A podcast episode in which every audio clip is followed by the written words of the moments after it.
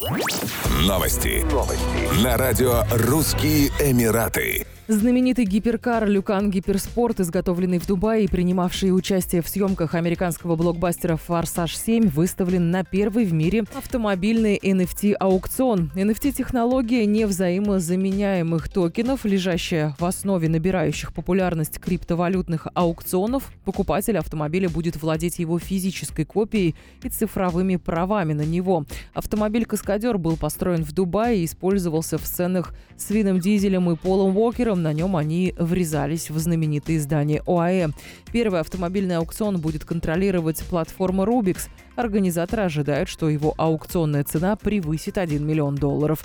Невзаимозаменяемый токен – тип цифрового актива, заверенный с использованием технологии блокчейн. Это вид криптографических токенов, каждый экземпляр которых уникален и не может быть обменен или замещен другим аналогичным токеном. Посетители знаменитого пляжа Кайт-Бич в Дубае рискуют получить штраф в размере 300 дирхамов за катание на двухколесном транспорте, электросамокатах и велосипедах по беговой дорожке и пешеходному променаду. Соответствующие информационные доски были установлены вдоль популярного пляжа.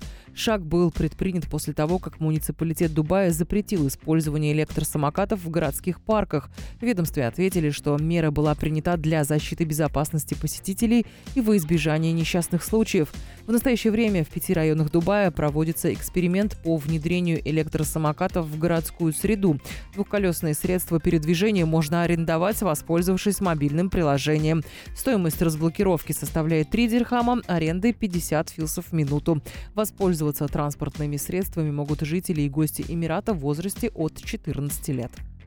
Еще больше новостей читайте на сайте RussianEmirates.com